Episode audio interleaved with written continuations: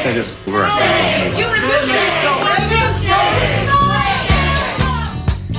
Shame, shame, shame. Could be anywhere in America today, I think. Well, I don't know why I came here tonight. That's why. I got the feeling that something ain't right. Mm, no, it ain't. I'm so scared in case I fall off my chair. And I'm wondering how I'll get down the stairs.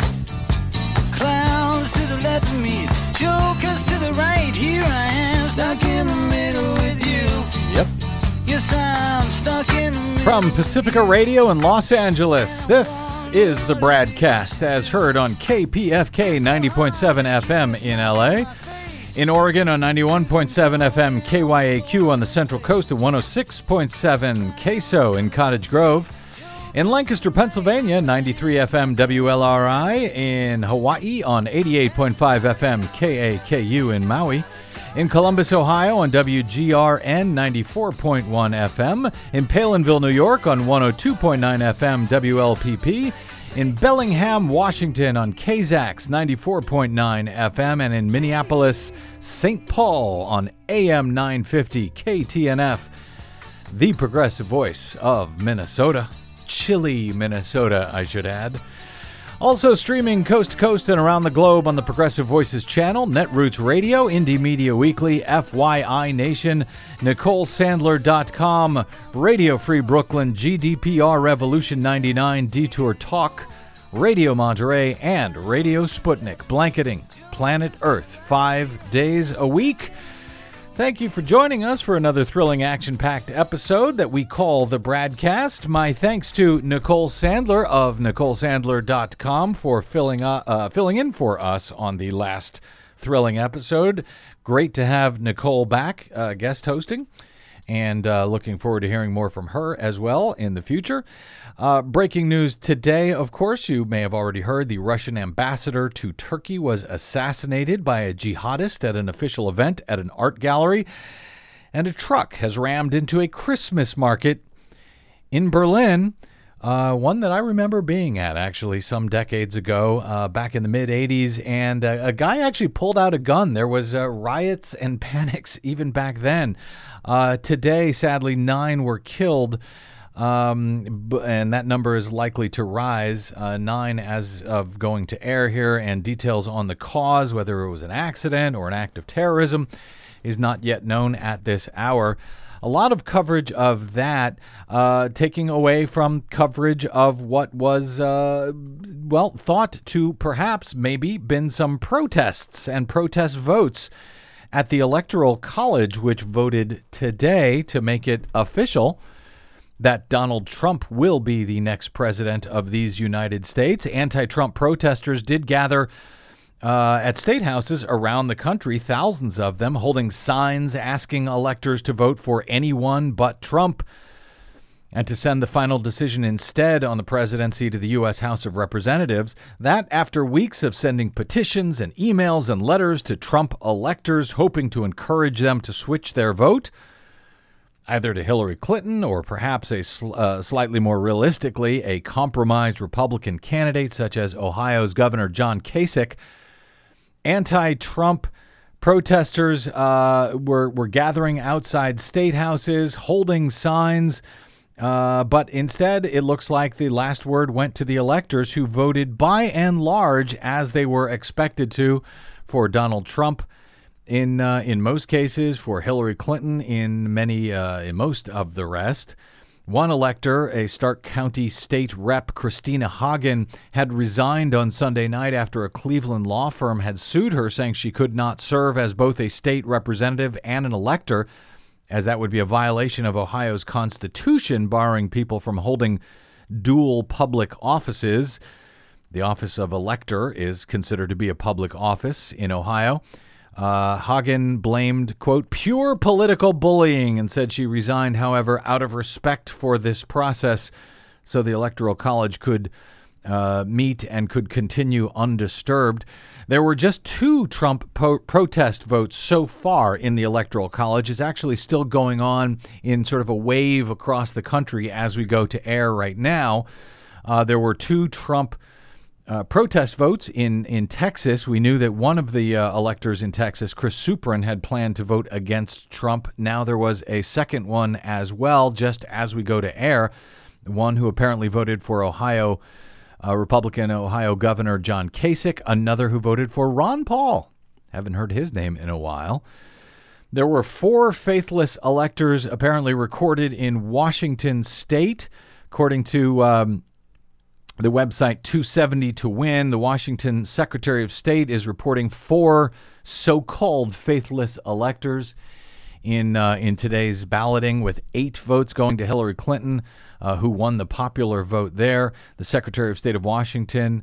Uh, making that announcement on Twitter, actually, that, uh, let's see, three of the faithless electors in Washington state voted for former Secretary of State Colin Powell and one voted for Faith Spotted Eagle, who is uh, apparently a Native American advocate uh, activist. Um, there were uh, there have been other attempts today at electors voting other than pledged but those are the uh, first ones that were allowed to vote other than pledged. Michael Baca, former U.S. Marine and a Democratic elector from Colorado that we spoke to on this show late last week, he was reportedly replaced by an alternate just at the last minute, just prior to the vote.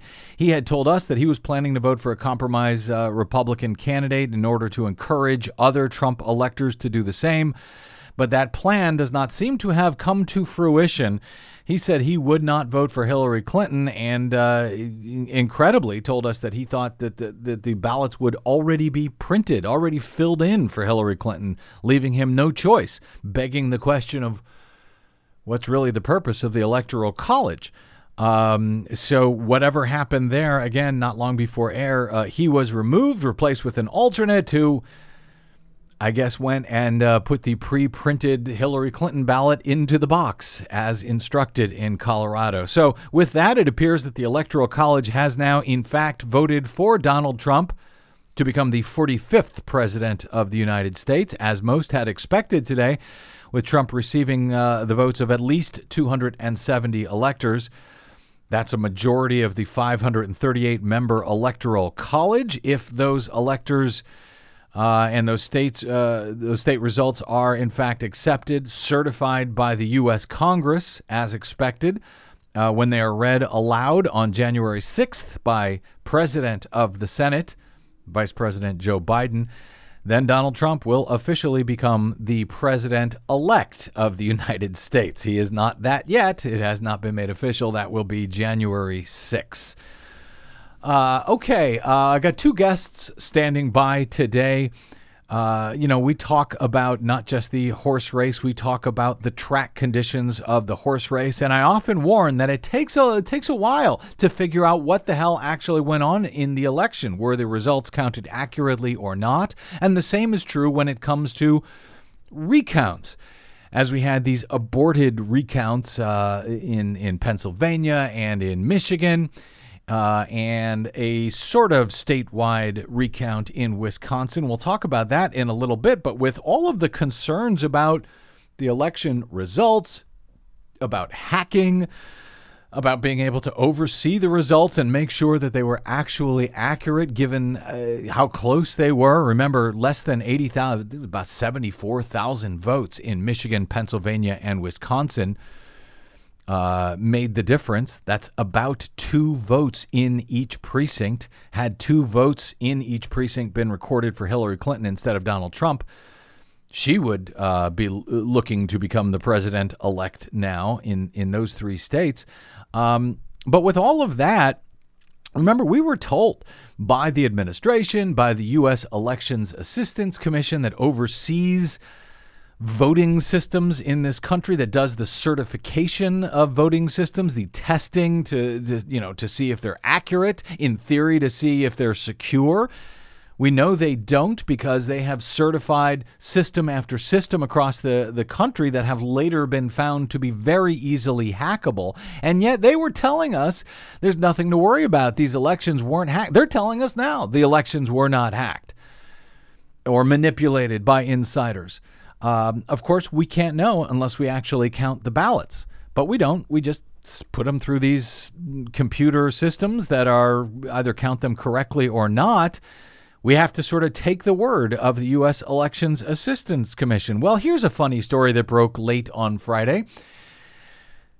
The U.S. agency, this comes from Reuters, the U.S. agency charged with ensuring that voting machines meet security standards was itself penetrated by a hacker after the November elections, according to a security firm working with law enforcement on the matter. The security firm called Recorded Future was monitoring underground electronic markets where hackers buy and sell wares and discovered someone offering logon credentials for access to computers at the U.S. Elections Assistance Commission. Posing as a potential buyer, the researchers engaged in a conversation with the hacker, uh, said the vice president of intelligence at the company and the director of advanced collections there. Uh, eventually, they discovered that the Russian speaking hacker had obtained the credentials of more than 100 people at the Election Commission after exploiting a common database vulnerability. So remember that, put a pin in that Russian speaker for a second. Um, so the, the, the hacker exploited a, uh, a common vulnerability with databases that is easily patched, but it was not patched and fixed at the U.S. Elections uh, Assistance Commission, the EAC. So people were able to get the logons of more than 100 people who work at that commission. And the hacker was then trying to sell the information about the vulnerability on uh, on the EAC website to apparently to a Middle Eastern government for several thousand dollars. But the researchers had alerted law enforcement, and uh, apparently now the hole has finally been patched. The EAC said in a statement that it had become aware of, quote, a potential intrusion and was, quote, working with federal law enforcement agencies to investigate the potential breach and its effects. The FBI is said to be looking at uh, at this matter as an ongoing criminal investigation. And Reuters notes the Election Commission certifies voting systems and develops standards for technical guidelines and best practices for election officials across the country. The researchers said the hacker had a, a, a, his business model apparently was for scanning ways to break into all manners of businesses and then moving quickly to sell that access rather than stealing the data himself, at least according to uh, this group, Recorded Future. They said, We don't think he actually works for any government. Barysevich uh, said uh, that was one of the uh, uh, the folks at this company. So they note that he's a Russian speaker, but that they they think he does not actually work for the government. So that's why I wanted to connect those two dots, since they pointed out that he was a Russian speaker, but they don't believe right now he works for the Russian government because there's been a lot of loose reporting on on all of that. So I want to be quite clear. Uh, in the case of the Election Commission, Reuters goes on to say the hacker had used these methods, uh, including SQL injection, which is this uh, way to hack the databases, um, and was able to obtain a list of usernames and passwords at the EAC. The hacker gained access to non public reports on flaws in voting machines and according to uh, Matt Blaze, who's an electronic voting expert and professor at University of Pennsylvania, in theory, they could have used that knowledge of those flaws to attack specific machines in our elections. But don't worry, that same uh, group, that same agency, the U.S. Elections Assistance Commission, has said we have nothing to worry about. There were no hacks, other than apparently the one they just found out about of their own system. But other than that, don't be worried. Oh, okay. You might still be worried. I know I still am. I always am. I'm always trying to oversee our election results, and I'm going to be joined next by uh, two women who are also trying to oversee our election results. Documentary filmmaker Lulu Friesdat and longtime election integrity advocate Emily Levy both join us next, both back from Wisconsin, trying to oversee what happened last week in the recount up there. I'm Brad Friedman. This is your BradCast. Don't touch that dial.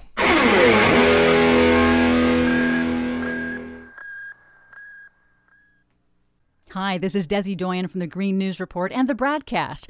What the public hears on the public airwaves matters. At the BradCast, we do our best to bring you accurate news and analysis on the issues that actually matter, and we do it all independently without corporate or political influence. But we can't do it without you, now more than ever. Please help us stay on your public airwaves by going to bradblog.com/donate to help keep us going. That's bradblog.com slash donate. And thanks.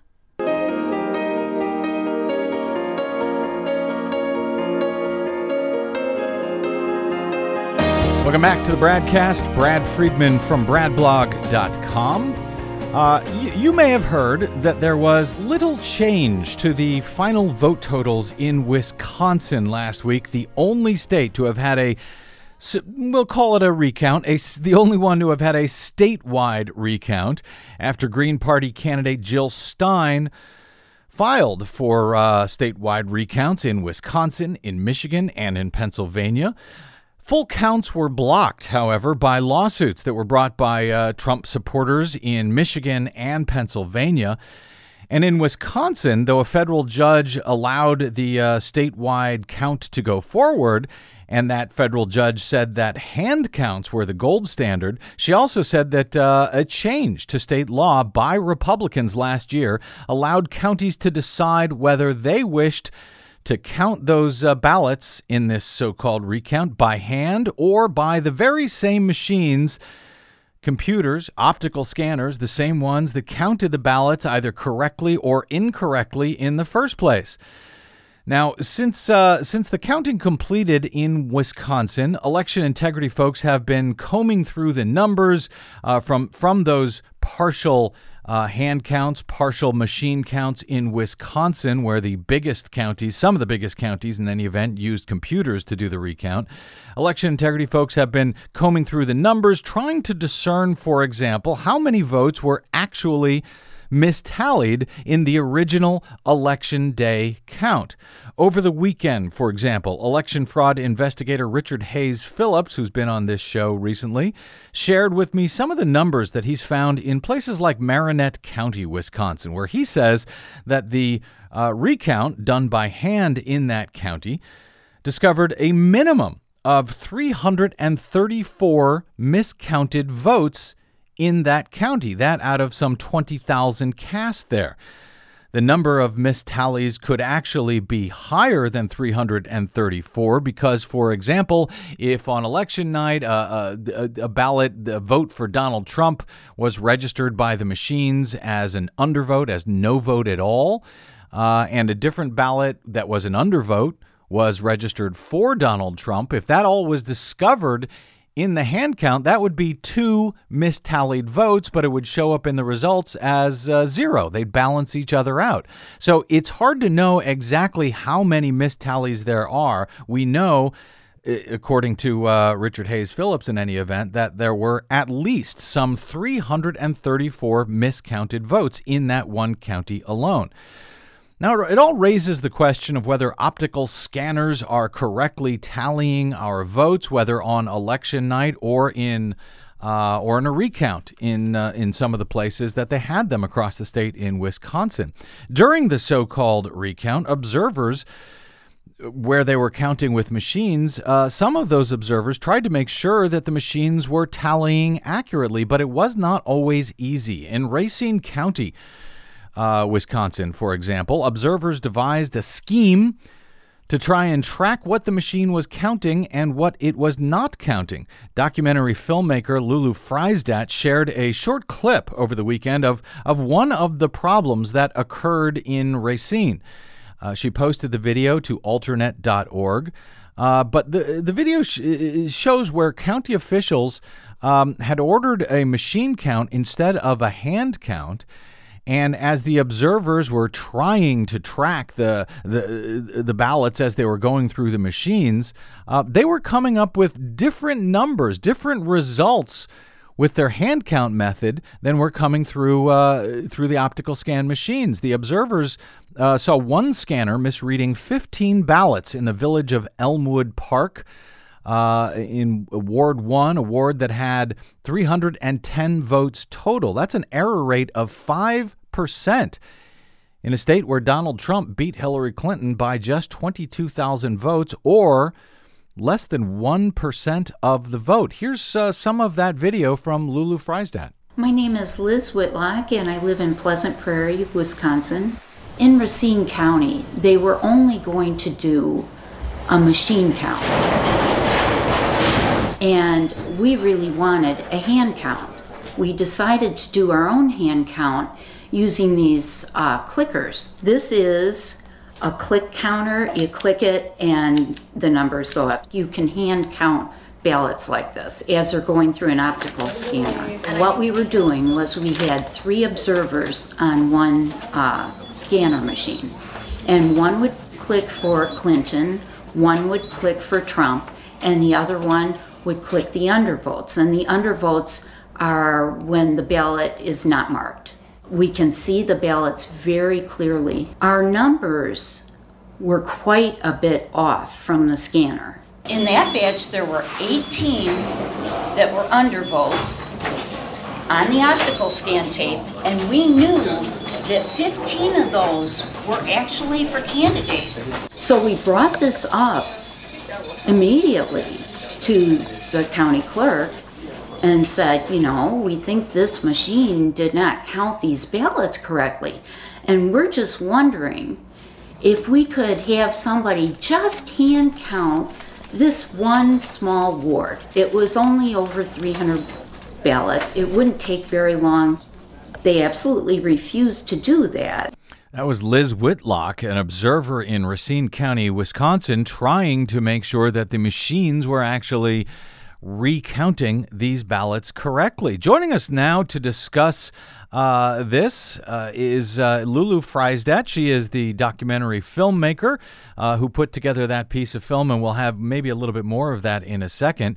Uh, Lulu is an, an Edward R. Murrow award winning journalist and documentary filmmaker. She received a Best Documentary Award for her first feature length documentary called Hollerback Not Voting in an American Town, a film that explores systemic issues in our elections that discourage voter participation. And I should note that I happen to af- appear in that uh, in that documentary film, but it is excellent anyway. Lulu Friesdat, welcome to the BradCast. Great to be with you, Brad. Really gl- glad to have you here and appreciate the work you did in Wisconsin and, of course, in your uh, documentary Hollerback. Uh, I want to talk to you about all of the above in a second, but first, also joining us today is longtime election integrity advocate from California and the California Election Protection Coalition. She's now a spokesperson for RecountNow.org a group of election integrity advocates dedicated to supporting hand counts of the 2016 presidential race as filed by Green Party candidate Jill Stein uh, and filed by others uh, other than uh, Wisconsin, Michigan, and Pennsylvania.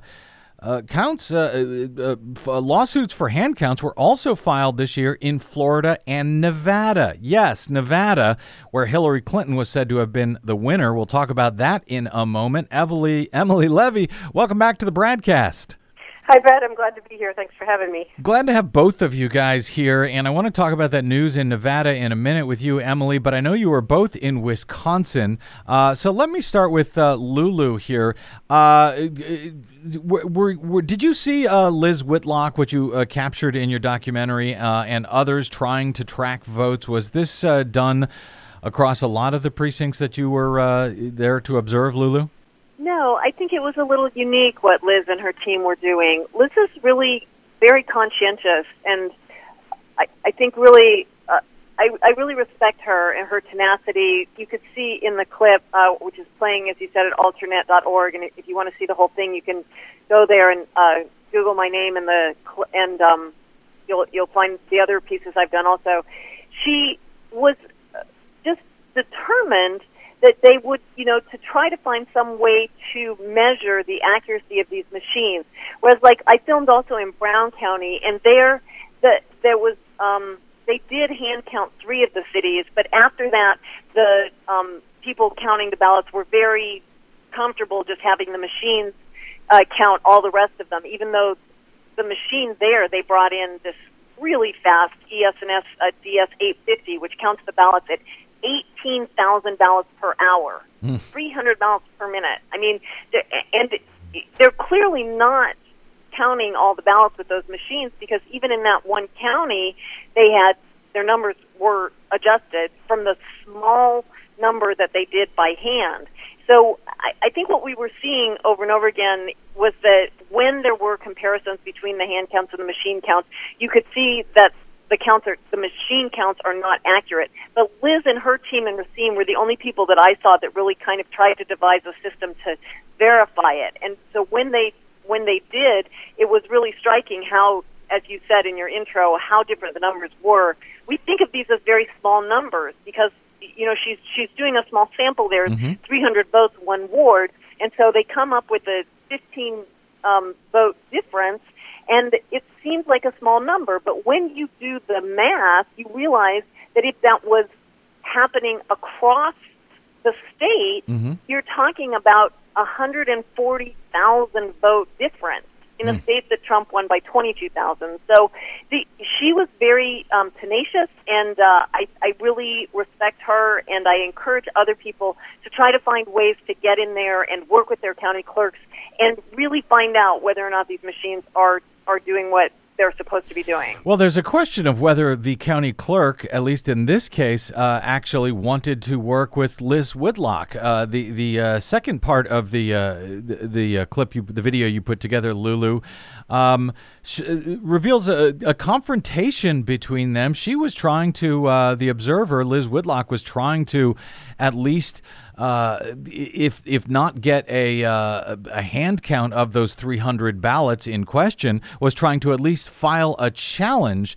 Uh, and I believe this is the county clerk, Joan Rennert, uh, in Racine, who was just having none of it. Let me play a little bit of that uh, of these two ladies going back and forth about this move to hand count those questionable ballots. We're accepting your objection. I know. What do you want us to do with it? You already told me you won't do a hand count of even one small ward. Correct. That is So a I- decision that the Board of Canvass has now made Right. twice. So I had But to you know- file an objection. Liz Whitlock. Okay. And are you representing a party? Three observers click counted votes. The Clintons and Trump counters clicked considerable more votes than the scanner counted. I have no idea what they're saying except that they're requesting a hand count.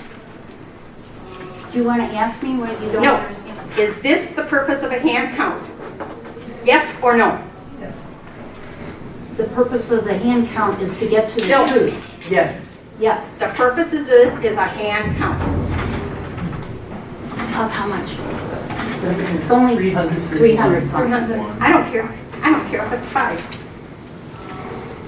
I am not going to do a hand count for anybody. I am just stunned at how inaccurate the whole thing is. Like, say you had um, 20 more ballots than voters. They spread out the ballots on a table and they pull 20 ballots randomly to get rid of. That ballot they're pulling could be mine. You have been disruptive in this office more than one time today. It's so important for every person's vote to count. This is your warning. One more time, and you are out of here and not going to come back in here.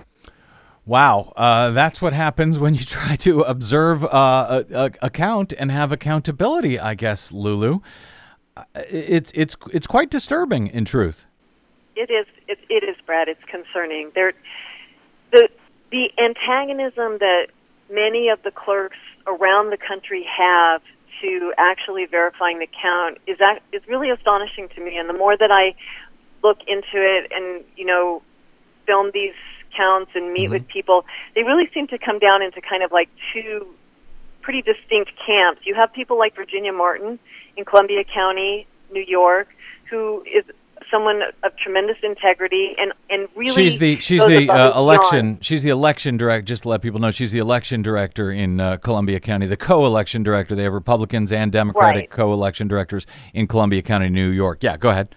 and they do a hand count there. Uh, they do usually a 100% hand count audit after the optical scan machines run the ballots. And they really go to to every length to include the community. They hire people from the community to do the hand counts. She makes the whole process open. It's transparent. Anyone can come in and watch and ask questions, can get trained. If they want to participate in some way, she tries to make sure that there's a job, you mm-hmm. know, for people who are interested. She there's real sense of transparency and inclusion. And other, I've seen other commissioners like that. People like Freddie Oakley. Do you remember who used Sure. to be in Yolo County, California? Yeah. What a wonderful, wonderful commissioner. Really, a sense of, of, of welcoming and inclusion to the community in the process, which is what we need. What you've always said, we need transparency. That's and oversight. Um, and then you have people on the other end of it, and I think it's Joan Rennert who was there, and uh, she's actually just on the staff, but the uh, actual official county clerk there in Racine is Wendy Christensen, who, who is also in that clip a little earlier. And both of them were very antagonistic to, to Liz. And you can just see the hostility. You can hear the hostility in their voice, even though what she's asking for is really very straightforward. And I think that's why I just I didn't need any commentary. All I needed to do was just put Yeah. Liz there. You can see Liz. You can hear in her voice, you can see in her demeanor that she's not disruptive, that she's not antagonistic, that she's just a, a very polite, concerned citizen. You know, when they say like you have been disruptive, and you can see Liz, her demeanor is, is anything but disruptive. Yes. So you can really see the hostility and the defensiveness there. And really, I think across the country, these are one of the main offices that I think we need to be paying attention to now. As much as we look at the presidential races and the Senate races and the congressional races, we need to look at who are our county clerks, who are our commissioners, who are controlling these counts. And if they are not setting up a practice of transparency and inclusion in the community, if they are not trying to do hand counts and looking for accuracy, then I think we need to look to replace them. I and I want- really, I, that's something that people can do in their communities. They can get organized and try to, you know, get involved in that. And there are different ways. A lot of times these are elected officials, other times they're appointed officials.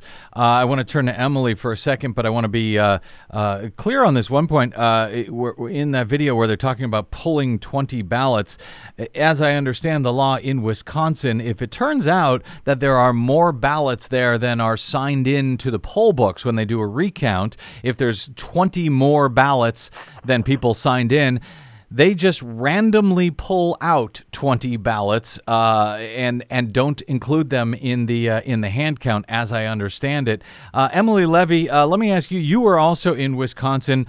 Uh, did you see similar concerns that uh, that as as Lulu described in in your observation in in Madison and elsewhere? Well, what I was doing when I was in Madison was actually working on a project that was not on the ground in election offices uh, where Lulu was, but was coordinating the the reading by volunteers of the records taken in counties all over the state of their recount practices. So when you, what you talked about earlier that that we were looking at how many votes were mistallied, and that's actually only one of the things we were looking at. We were also looking at breaks in chain of custody of uh, the ballots and other election materials. We were looking at places that laws and regulations had been broken. We were looking at places where things smelled fishy. And so the way it works in Wisconsin is that when there's a recount, in each county where the rec- where the recount happens, um, records are supposed to be taken of incidents that happen during the recount. So it might be a ballot that was originally thought to be an undervote was found to be a, a readable vote, or um, this many ballots weren't found that were supposed to be here, or um, there were more ba- ballots than there were supposed to be, or that sort of thing. All of those things are recorded in the minutes, which are the official record of the recount. Um, and those minutes are supposed to be delivered to the candidates that filed for the recount, in this case, Jill Stein, and to the Wisconsin Elections Commission. Um, so, and those are posted online. So we were looking at the the minutes and looking through them for evidence of problems. And that's the project that I was coordinating there. And actually, as of last night, which is the last time I heard, the minutes had not even been posted yet for counties representing over half of the votes in the state, even though it's been a week since the recount was certified. So, as far as we know, the recount was certified by the state before the state actually heard from the counties what happened at the recount which is something that we saw back in 2011, the last time they did a statewide uh, uh, r- r- uh, hand count. In that case, it was all hand counts before they changed the law back in 2011, a Supreme Court uh, election where you had ballots showing up in torn ballot bags and so forth. Uh, and, and at that time, you had all of these challenges to these torn ballot bags and so forth, similar to what we heard in Lulu's film there from Liz Whitlock. Uh, she was making a challenge, and the county clerk says, okay, it's noted in the minute, your challenge is noted. But then the state officials go ahead and certify the recount results anyway, no matter what is in those minutes, no matter the challenges that actually take place on the ground, all of which sort of underscores my point that I've uh, been trying to make for so long, which is that, you know, post election counts don't work. You got to get it right on election night. Uh, do you find, Emily, that. Uh, I mean, you've got all of these challenges. Will they ever be reviewed by the Wisconsin Election Commission? Is there any legal recourse that you know of? I mean, in 2011, those challenges just disappeared into the ether despite there being thousands of them.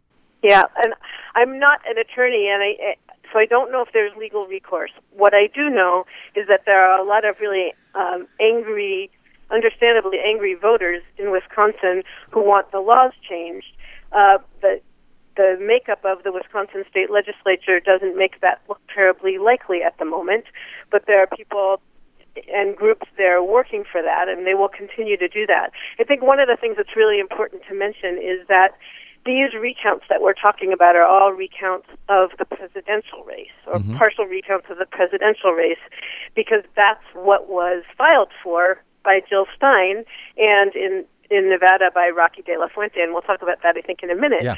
But just just because that's the only race we're looking at, and we're only looking at it in a few places, doesn't mean that all the other elections were fine. So the problems that we're seeing with elections in other words, don't end with the presidential election in the votes that are in the states that are being recounted. But we really need to look at elections across the board for all races in all states. And let me, uh, yeah, and let me take a quick break here uh, and come back with both Lulu Friesdat and uh, Friesdat. Sorry, Lulu. I knew I'd screw it up. And uh, and Emily Levy. I want to talk about what happened in Nevada and then get thoughts from both of you on, uh, on, on what the hell we can do to make this better because it seems like uh, I talk to you guys every two years, every four years when the same problems happen over and over again. So stand by, both of you. A quick break, and we'll be back with more BradCast right after this. I'm Brad Friedman. Don't go away.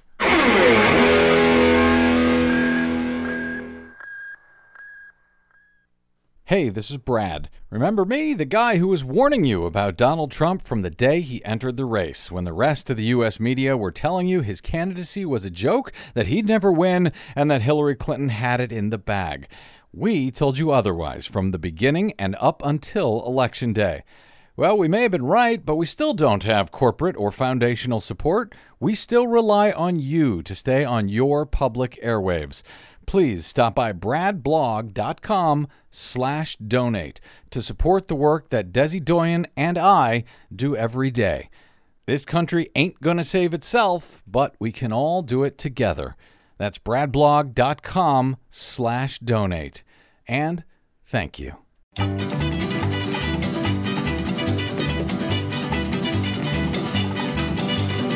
Viva Las Vegas! Viva! Welcome back to the BradCast. Brad Friedman from BradBlog.com, speaking with documentary filmmaker Lulu Friesdat. Uh, and a longtime election integrity advocate Emily Levy, both of them back recently from Wisconsin, where they were overseeing, or attempting at least, uh, to oversee and support the statewide, I hate the word, but statewide recount uh, in Wisconsin filed by Green Party candidate Jill Stein. And I hate the word recount because in Wisconsin, almost all of the ballots were not counted in the first place, they were just thrown through optical scanners. Uh, so I hate calling them recounts, uh, and especially now in the state where they've changed the law such that they don't even have to count the ballots by hand, even in a recount. They can just run them through computers. So, uh, questions about. actually, so, Yeah. Brad. Yeah, go so- ahead. Um, some of the counties in Wisconsin use touchscreen machines, also direct record electronic or DRE machines. Just to make so just to even. yeah, just to make things make things worse. worse. Yeah, that's Emily Levy. Those can't be really counted in in any meaningful way. They're 100% unverifiable. So speaking Emily Levy Levy of uh, 100% unverifiable, uh, a a recount again in quotes was actually filed in the state of Nevada by a presidential candidate Rocky De La Fuente, a, a, an independent candidate. Now Nevada uh, ended up going to Hillary Clinton by uh, about two percent, I think about uh, twenty five thousand votes, but he filed for a a recount. Even though they use those unverifiable touchscreens across most of the state, what was he uh, concerned about, Emily? And then we'll talk about what you were concerned about and what RecountNow.org put out a press release about in Nevada over the weekend. So uh, what he was concerned about is very similar to what Jill Stein was concerned about in filing recounts in the three states where she filed, which was whether the election count was fair and accurate, given that it's not transparent. And so neither one of them thought that a recount would result in them winning the races, but they were trying to shed light on the problems in the election system. and uh, they shed some light, at least, I, I guess, in uh, the way the, the the recount law works in Nevada. Uh, De La Fuente was uh, able to ask for precincts uh, counts in how many precincts was was he allowed to do? He was required, if he was filing for a recount, to have at least five percent of the re, of the precincts in the state recounted, which is 93 precincts. And actually, an error was made, and the same precinct was listed twice, so there were only 92 that were actually Okay. um, included in the recount. and, And yeah, unlike unlike in Wisconsin, where, as you mentioned, uh, each county decided whether to do a hand recount or a machine recount. In Nevada, the law says that a recount must be conducted by the same counting method used in the original count. and don't they use 100% unverifiable touchscreens across much of that state? Is that is that Lulu I hear laughing in the background? Oh my God! Is that what it says, Emily? That's the, that's the law. That's yes, yeah. that's really the law. That's- I, I mean, I think we just have to take a moment to to laugh at these laws. That because Brad, that that uh, part of the clip that you um, played also Mm-hmm. about how in in Wisconsin, if they have more ballots than voters, they just randomly pull Right. like 20 ballots to make it match. I, I checked with someone from Wisconsin Election Integrity, and they told me that is the code.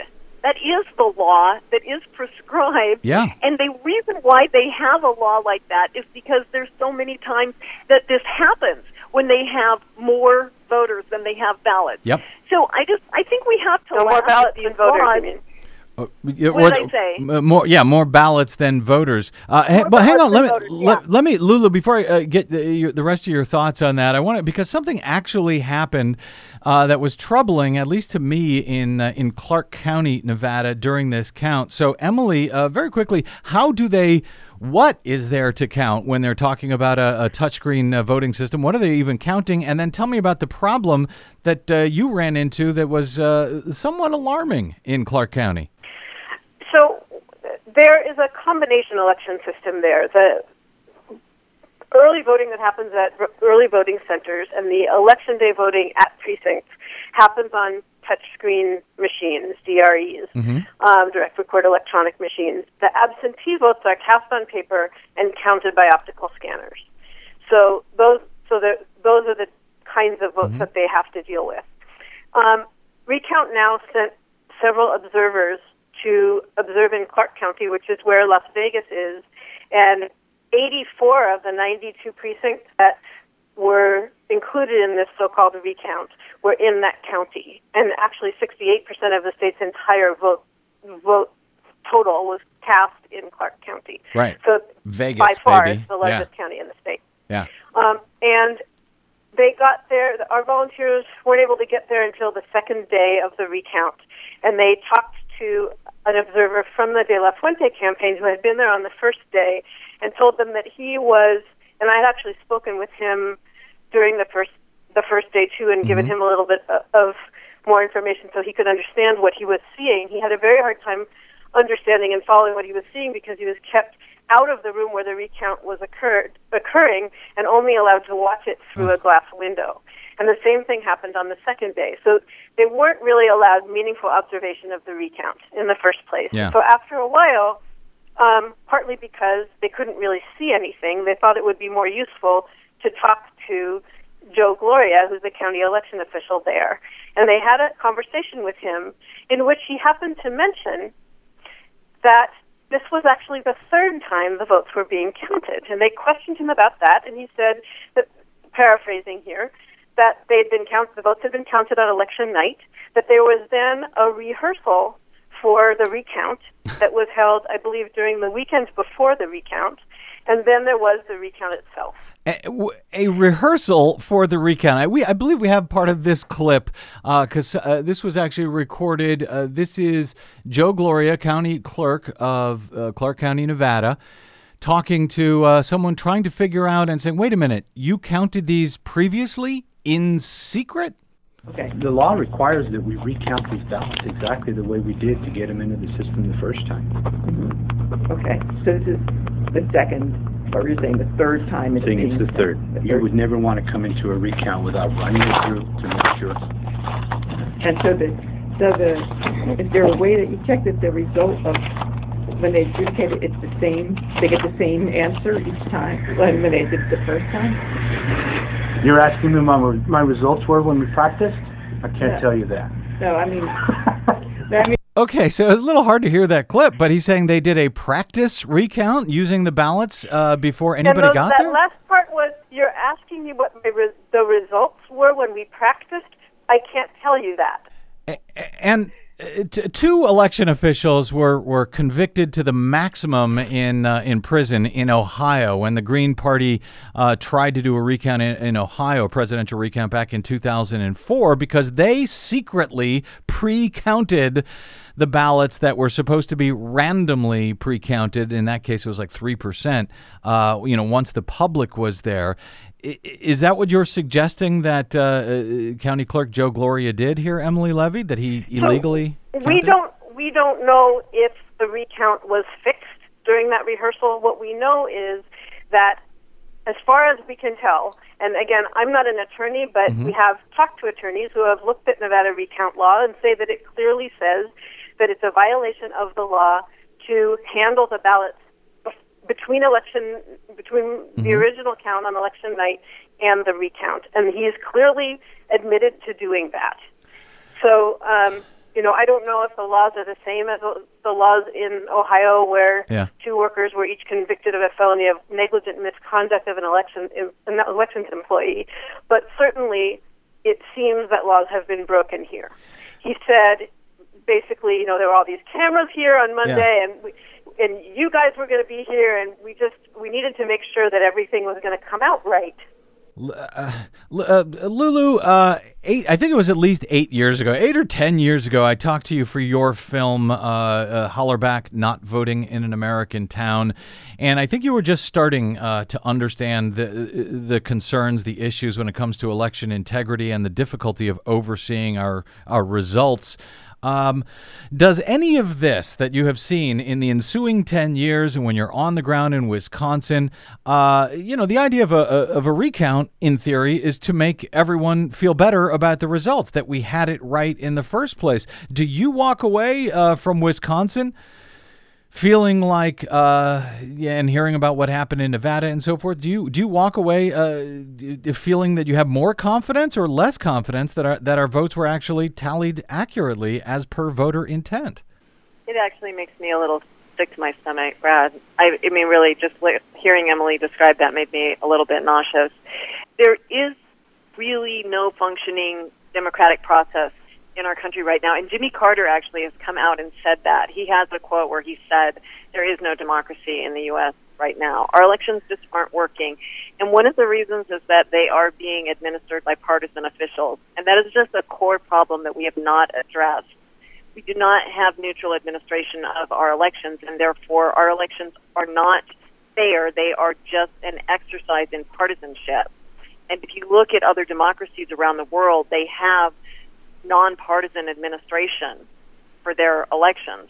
Well, um, I interviewed somebody in the film. I interviewed Yeah. somebody from American University who spoke to me about that, and I, I, it's just. I mean, that's just like step one. Is that we we have to stop. Ha- if you make the rules, but then the rules are enforced by partisan officials who have an agenda, or people who are trying to cover their ass. You know, the main one of the main main protocols in election recounts is TYA, protect your ass. So it's it's just it's clearly not working. I would I would argue in response to that, Lulu, that um, there is no such thing as a nonpartisan official. At least when it comes to elections, that people are always going to be suspect of election officials, and they should be suspect of them, uh, even even the good ones. And the good ones will tell you that. You know, don't trust me. You should be able to oversee it. So it comes back, in my mind at least, to transparency. You should be able to have the worst, most partisan election official in the world running an election. But if the people are allowed to watch the process every step of the way, then it makes it real hard for that, you know, terrible partisan election official to to, to get away with it. Eh, eh, You know, Well, I don't know. I, I mean, you can you can get a lot closer to nonpartisan than we have now. You can also get transpartisan. You can. I mean, that's one thing they have at least in New York is that the commissioners. There's two. There's a Democratic and a representative commissioner, and they both have to sign off on things. And when they lock up the ballots, they're locked up in a room that they both have to have the key in order Mhm. to unlock it. I mean, that's another thing in Wisconsin, in Racine County. The chain of custody was horrendous. There were just ballots all over the place, and they're Mm. just putting them into these plastic bags. That I mean, it's like a Ziploc bag. You could unzip it in a minute.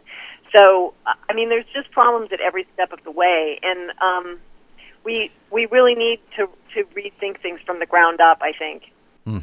Uh, Emily, uh, your your thoughts on and, and I think what I was trying to say uh, to Lulu there was that even if you have the the best election official, there's always going to be distrust of that official by voters. You're always going to think, oh well, they say they're nonpartisan, but they really aren't, and that's what I'm saying. And and there is something to that.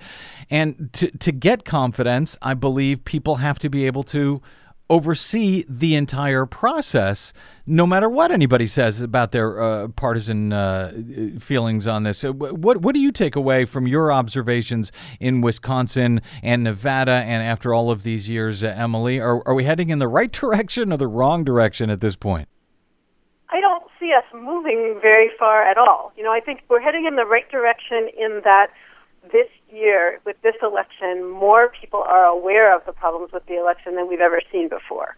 And some of that has to do with high profile stories. Some of it has to do with Donald Trump saying the election is rigged in one of the debates, even though what he meant by it isn't the same thing that w- that we mean when we talk about that. Um, and also because we have social media as a way of getting the word out as opposed to having to depend on the mainstream media and the alternative media like we have in the past who who have not really done a very good job of getting our story out. Even with this Nevada story, we sent our press release individually to 200 or more journalists.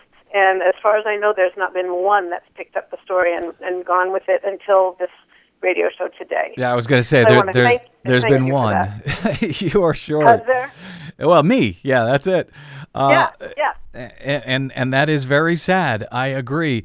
Uh, uh, very quickly before we go, uh, uh, I want to get one last thought from each of you uh, because uh, you know there was also trouble in the primary as well, which is run by Democrats. It's a Democratic primary. It's run by Democrats, so I'm not sure how you would get uh, you know nonpartisan officials in in that, but it underscores I think the the the growing lack of confidence whether the results are correct or not.